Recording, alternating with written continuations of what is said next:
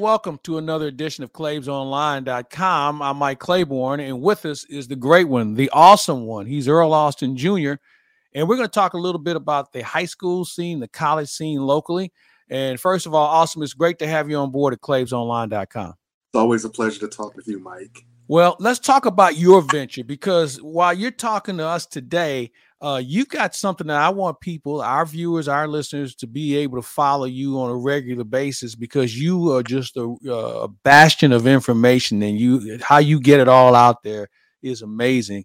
And for people who follow the local scene and, and even the national scene, tell us a little bit of how your venture works and how they can get on board.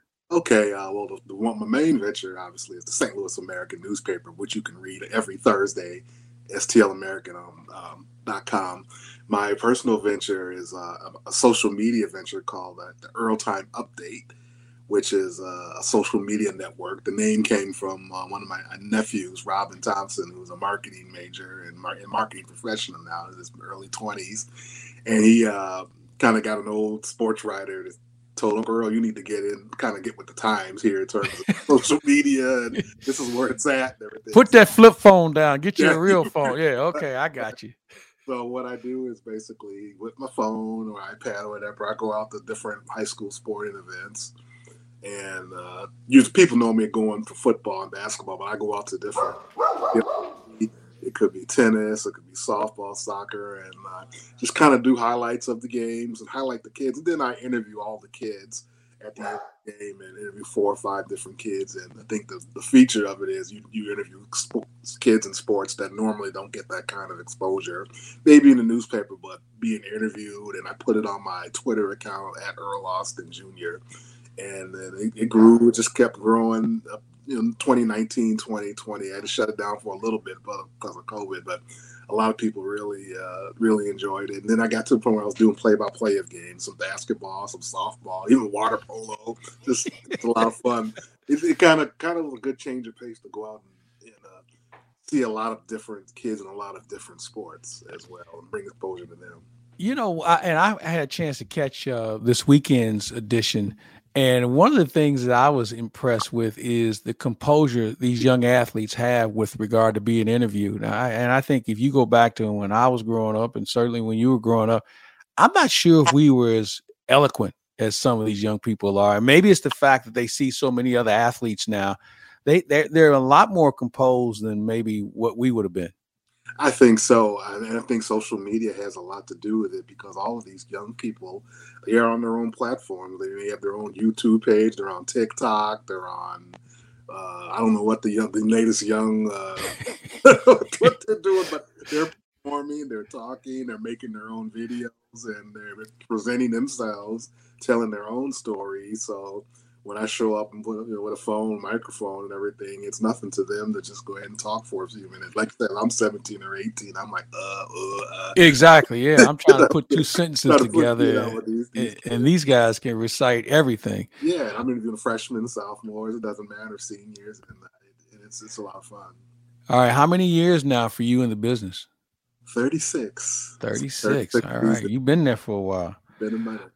All right, hey, let's talk a little bit about uh, the high school scene on the football front because that's new and improved, and, and kids are back on the field. Unfortunately, though, we saw, saw where Roosevelt had to cancel because of COVID and, and so many kids being positive. But on the big school front, we, we got some pretty good games, and I love the fact that the good schools are playing each other. Remember, there was a time when they would duck this team or duck that team, mm-hmm. and, and I, I got to give Darren Sunkett and, and Carl Reed a lot of credit and, and, some of the other schools around town that are saying, yeah, we'll play them. Uh, because, and, and, and, the reason why I bring that up is because the ABC conference, which I think is an embarrassment, when Lutheran North was steamrolling through schools and they would rather take a forfeit than play. And they, in, in all the years of that conference being around when Burroughs and some of the other schools were really, really good and they were pounding schools, nobody had an issue about it.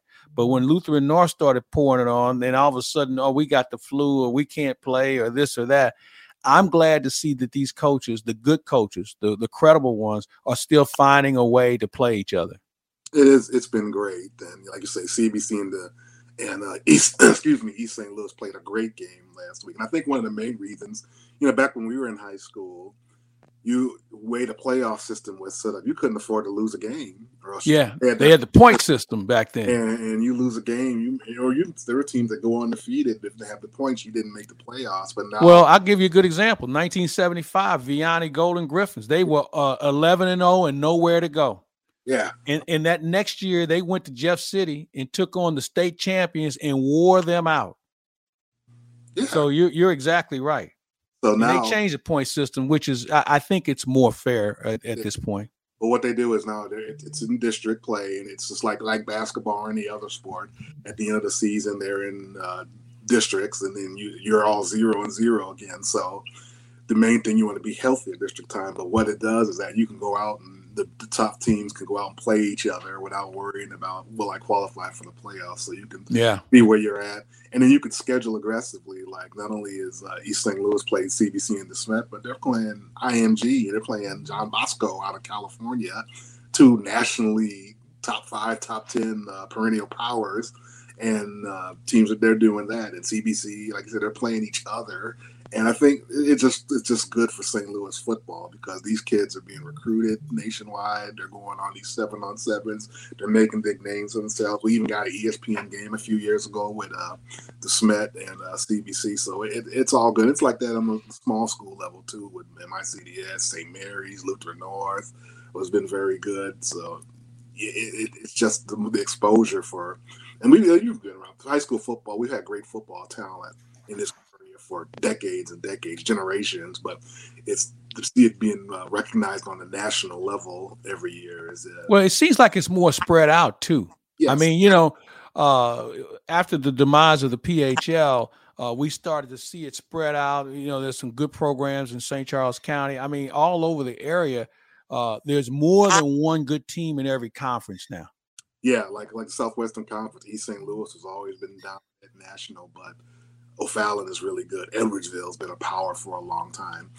Back when I was in high school, the Suburban North Conference, dominant conference. Now it's uh, the Metro Catholic Conference, CBC, DeSmet, uh, Chaminade. You know, Vianney won a couple of state championships, SLU.